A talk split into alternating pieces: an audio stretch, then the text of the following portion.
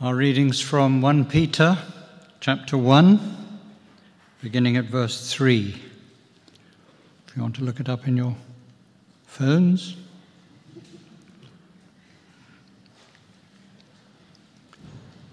One Peter one verse three it has the heading Praise to God for a living hope. Praise be to the God and Father of our Lord Jesus Christ.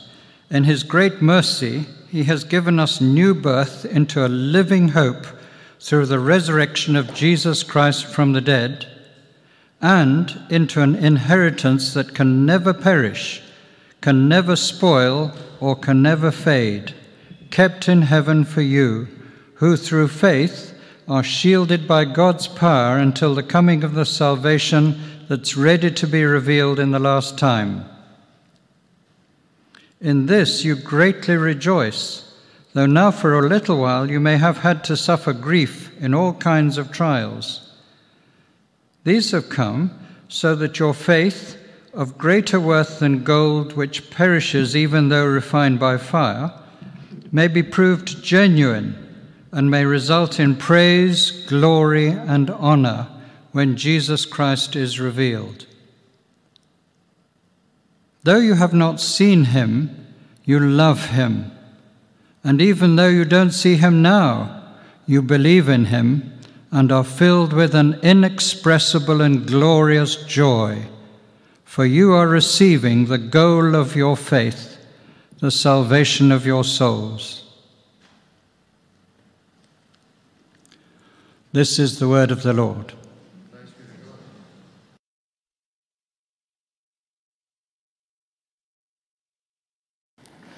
Hello, everyone. So I'm Sam. I'm part of the staff team here. And if uh, you are listening in from on the Zoom meeting at seven, then um, I'm sorry not to be with you. I've really enjoyed the weeks that I've been joining you on the seven o'clock Zoom.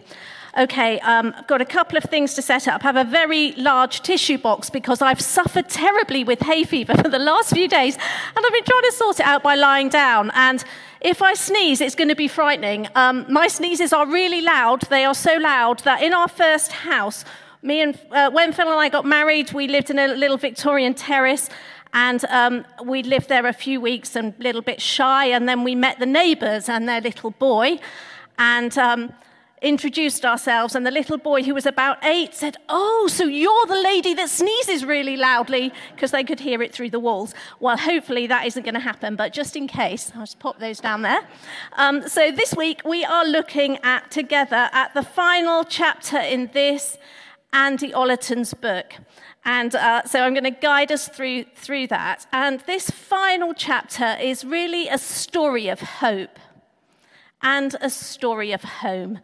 And I think in these troubled times, it is really good that we have a story of hope and that we remember we are part of an epic story. And I hope that as we gather together uh, this evening, we will be able to lift up our eyes higher than we've lifted them for a while and we will be able to look into the eyes of Jesus. And I was reminded of that old hymn that we, when we look upon, we stare upon his glory and grace, and the things of the earth grow strangely dim in the light of his glory and his grace. And that is what I pray today that the stuff of this world might dim a little as we look at him and the wonderful things he's done and the wonderful way he invites us into an epic story of, of recreation at the end of time. Okay, let's go. So, have you ever thought of the Bible as a story of home? Genesis, right at the start, reveals human, human beings perfectly at home with God, walking with Him in the cool of the evening. But sin, that human tendency to think we know best, invades this perfect landscape of communion with God, and humans are sent away from home, exiled, separated from this perfect home with God. And throughout the stories of the Old Testament, we get many glimpses of God uh, inviting us home through the people of Israel. And we see this, for example, in his presence in the temple and in things like the invitation to Sabbath rest, the invitation to stop a while and remember that he is God and we are invited into a life with him. And then Jesus, the perfect representation of God, steps into our time. And in his life on earth, demonstrates healing and deliverance and mercy and justice. He gives us glimpses into all the signs of what it is like to live at home, at peace with God. And not only does Jesus show us not only does he demonstrate what a life at home with God is like, but he invites us to join him. He invites us home. He invites us back into peace with God. And we are invited to follow him and his life and his death and his resurrection make it possible for us to follow him into an eternal story, into a story that makes what happens to us day to day though it can drag us so far down, it feels like it takes up all of us, it's like this big in comparison to the enormous eternity that we will have in the living presence of God. So we are invited into God's eternal story through Jesus. We are shown the way home, we are shown the way back to God. Jesus visits us in exile to point the way home to the Father. So thanks to Jesus, we have hope in this life, and we have hope in the life to come. And in addition to all this, as if that wasn't a good enough package, in addition to this, we get invited to partner with God, the Holy Spirit, and to join him in doing even greater things than Jesus did to reveal, to give others here on earth a glimpse of heaven to pray for others that they might be healed, to show mercy, to be generous with our stuff, to offer forgiveness. All these are ways that we can help those around us who know nothing of God to have a little glimpse, to like peep through the keyhole of what it might like, be like to live at peace with God, to live at home with Him.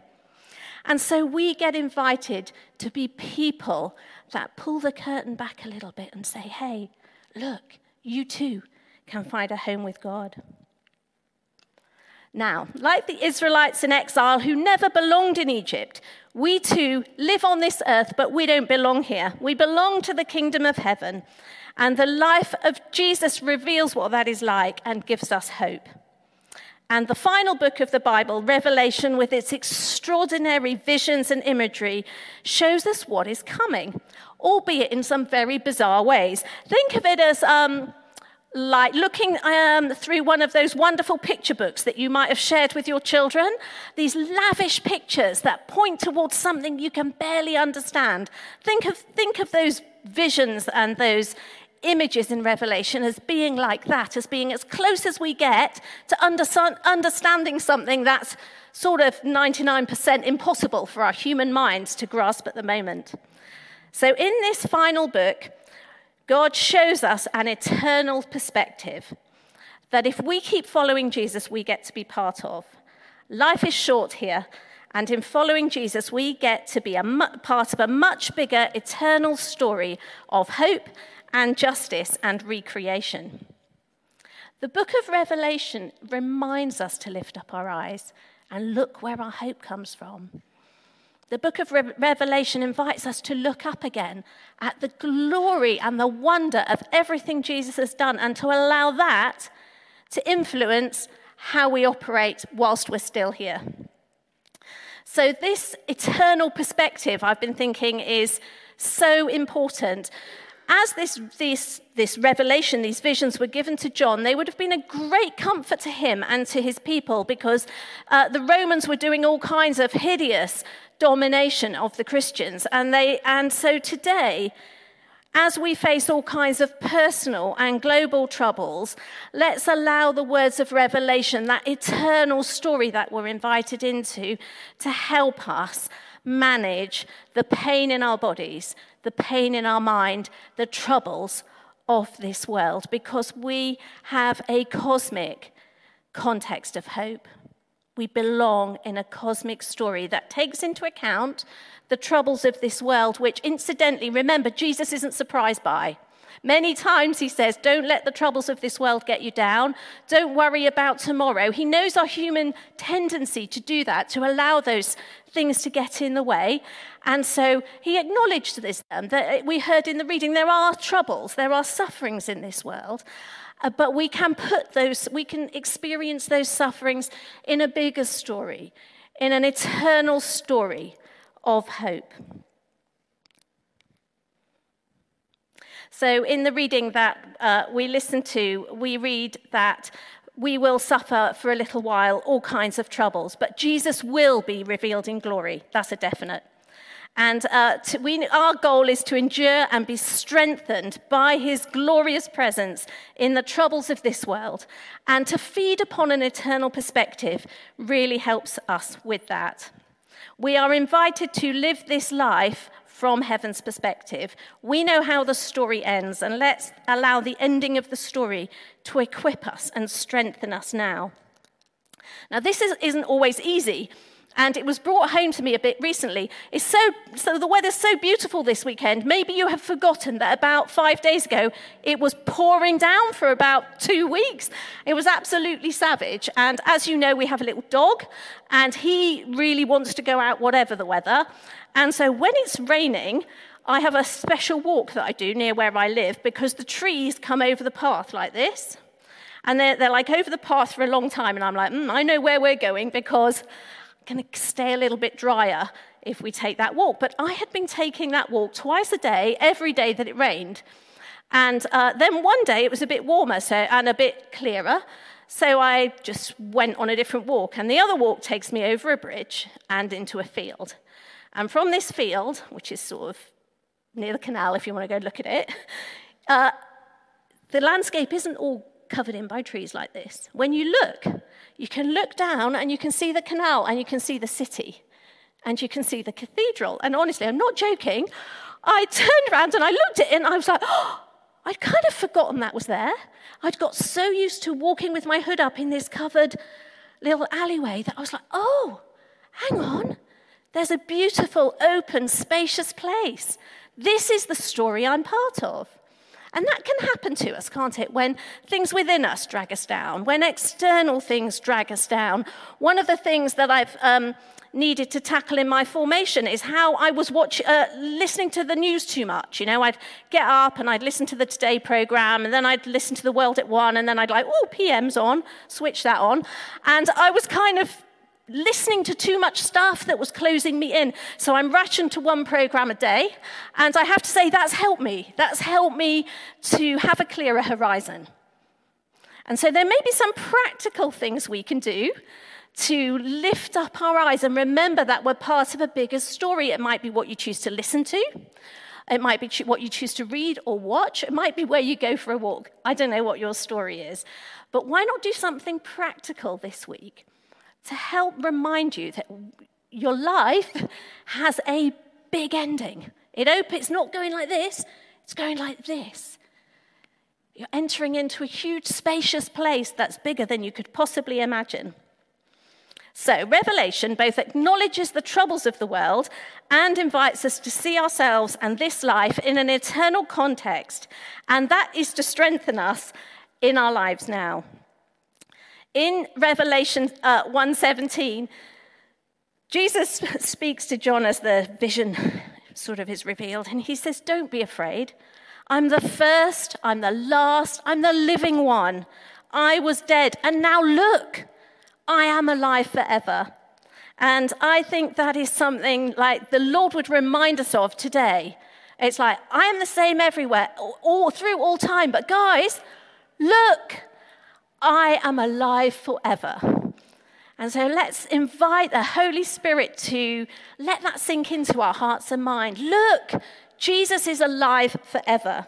And it is Jesus who's revealed in Revelation 5 as having the authority to open the scrolls that open God's perfect plan for the renewal of the cosmos. His sacrifice, his suffering, has created a way not to just strengthen us as individuals, but to transform the entire universe. Revelation 5 9 goes like this You, it's Jesus they're thinking of, you are worthy to open the scrolls and to open its seals because you were slain, and your blood, and with your blood you were purchased from God. Persons from every tribe and language and people and nation and this is to us. you, uh, he has made them a people to serve God. We are made a people to serve God, and we will reign on the earth. That is what we're being made for. All these sufferings, all this stuff that happens in this bit, is to lead into this enormous bit that we can't imagine, where we get to reign with God and to serve Him forever. And what an extraordinary privilege that is. Just as in the beginning, uh, John's gospel tells us Jesus was there at the beginning, just as he was there at the beginning. In the beginning of that perfect home in Genesis time that we mentioned, so again, we get to be at home with Jesus and to reign with him in his perfect recreation. And there's so much more good news that is to come, which is that justice is coming. We all hate unfairness, don't we? It's a massive problem. It's a personal problem. It's a communal problem. It's a cultural problem. It's an international problem. And Revelation 19 tells us that God will make judgments, and his judgments are not like our judgments. His judgments are fair and true. And I was reminded of those words uh, by the prophet Amos that justice and mercy will flow like a river. God's judgments hold justice and mercy like that. So we don't need to be terrified of the justice of God. We can welcome it because it is love and mercy flowing like a, flowing like a river, flowing and flowing. And when you think it stopped flowing, it carries on flowing. And even better, evil will for once and for all be crushed. Revelation 17 shows us an extraordinary image, an extraordinary picture, if you like. Um, and Babylon, which was uh, kind of symbolic of um, a, community that was obsessed by its selfishness, its wealth, its greed, its materialism, its exploitation, is represented as a prostitute sitting on a great beast. And this graphic image ref- represents the unfaithfulness of humanity, the materialism, the inequality, and the terribleness of evil that we have allowed our hearts to be captured by. And these terrible injustices that we see played out in society now with extreme materialism, greed, selfishness, hunger all over the place, prejudice, all these things will once and for all be crushed by Jesus. And Revelation 17 14 says, They, that's the bad stuff, will wage war against the Lamb. That's Jesus. But the Lamb will triumph over them because he is the Lord of Lords and the King of Kings. The loving, lamb like, innocent sacrifice of Jesus, that is what wins. His love wins. And Jesus will return in power. He's the ultimate authority. His love wins, and he returns to herald a new creation where there is no more suffering.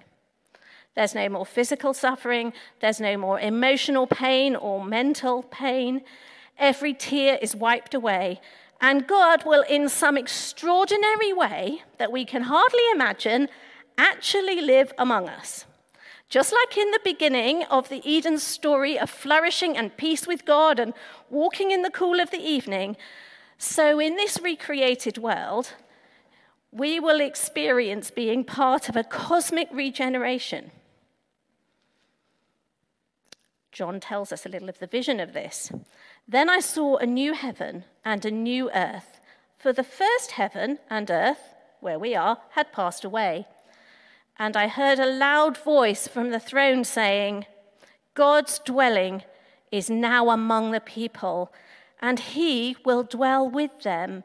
He will wipe every tear from their eyes, and there will be no more death, or mourning, or pain for the old order has passed away.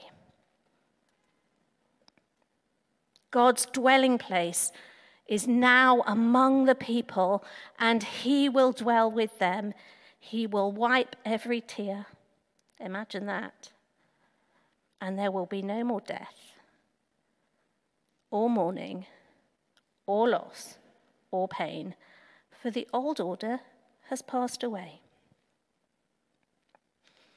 One of the ways Andy Ollerton describes this in the book is he uh, quotes from C.S. Lewis, who says, Now we are a shadow of what we will be. We have a glorious future where we get to be in the presence of God in a way that we could not imagine, in a world that is working like it's designed to be. You have meaningful work that you won't get fed up about. You know, you'll be able to make things and enjoy being with people and they won't get on your nerves. And um, there'll be great generosity and love. And uh, honestly, we can't imagine it, can we? But this extraordinary hope, this, this thing that is like way beyond what your best day might be. Think about what your best day's been ever. Got that? What's coming is nothing like that. You'll look back at that and think, oh, that wasn't very good. Because your total being will be transformed by being in the presence of God. So, these words of Jesus at the beginning, of Revelation, where he says, I am the first, I, the last, and the living one. I was dead, and now look, I am alive forever. Jesus is right there, revealing himself to be alive and eternal.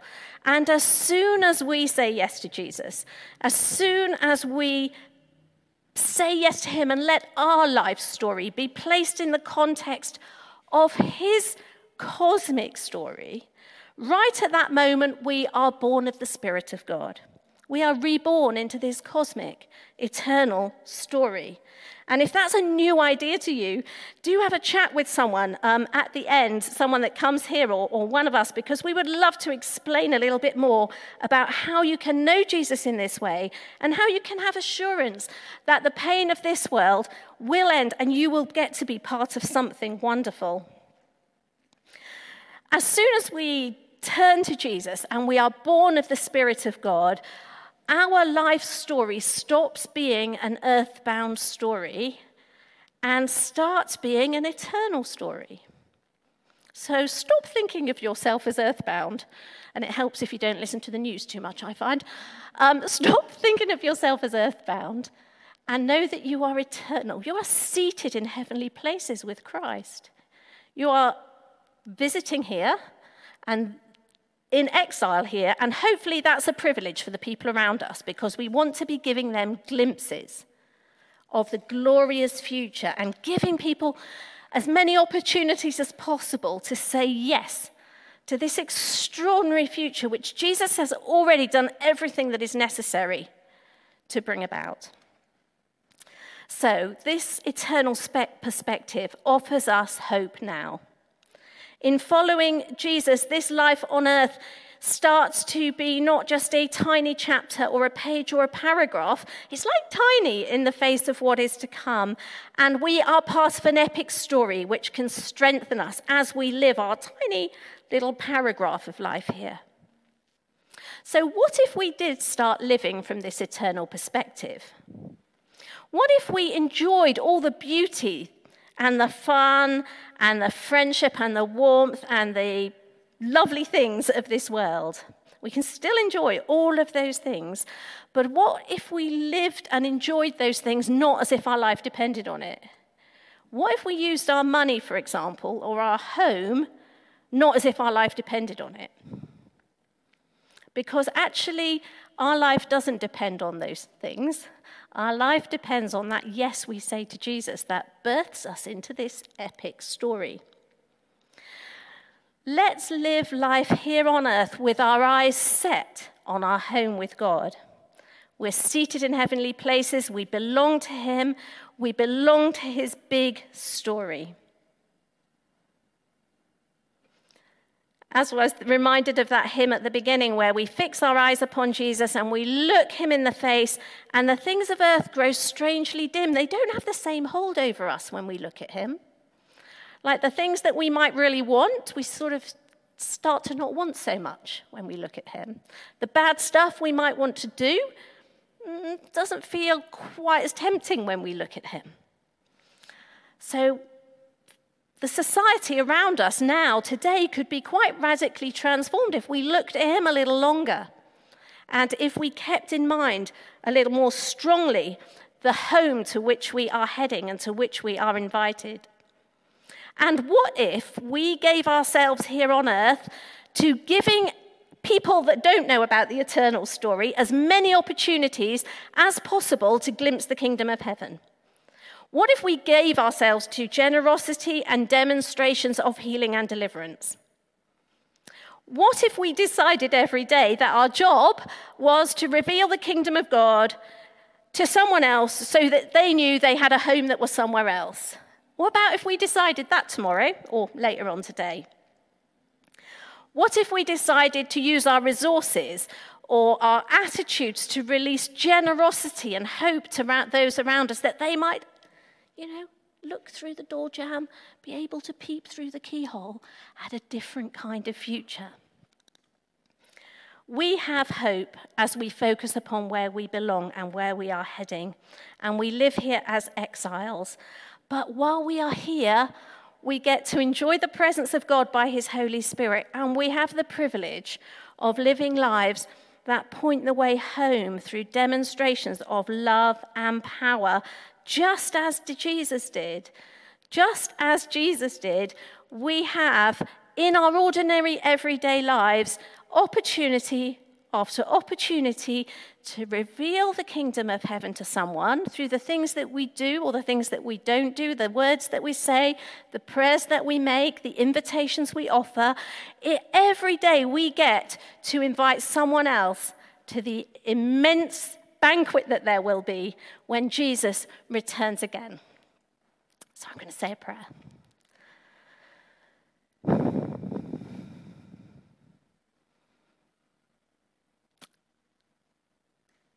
Jesus, we are so in awe of the beauty of your sacrifice, and we thank you, God, for where you have invited us to place our lives in your story. And we pray, Holy Spirit, that you would help us. Help us, God, to know when we have gone wrong and when we have looked to the ground or looked under that alley of trees and forgotten where we belong. We are sorry for those times, God. And we lift up our eyes to you now. Lord Jesus, would you send your Holy Spirit to help us be people that can Give others glimpses of eternal life. Give other people invitations to your banquet. Help us to be people that live lives that tell others of a bigger story, we pray. Amen.